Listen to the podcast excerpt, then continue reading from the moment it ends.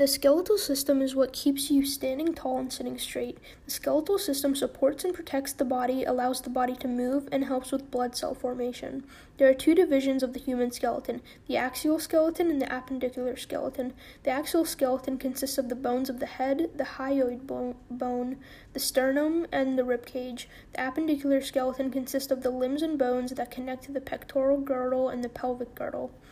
Inside your bones, there is a spongy tissue called bone marrow. Bone marrow contains stem cells which then produce white and red blood cells.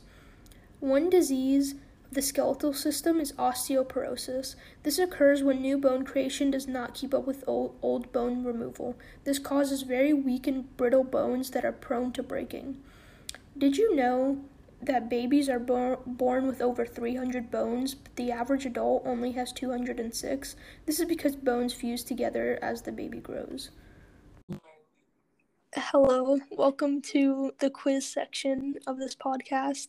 Um, here I have Edward Yao, who is a student at Glasgow, and I will be asking him a question about the skeletal system.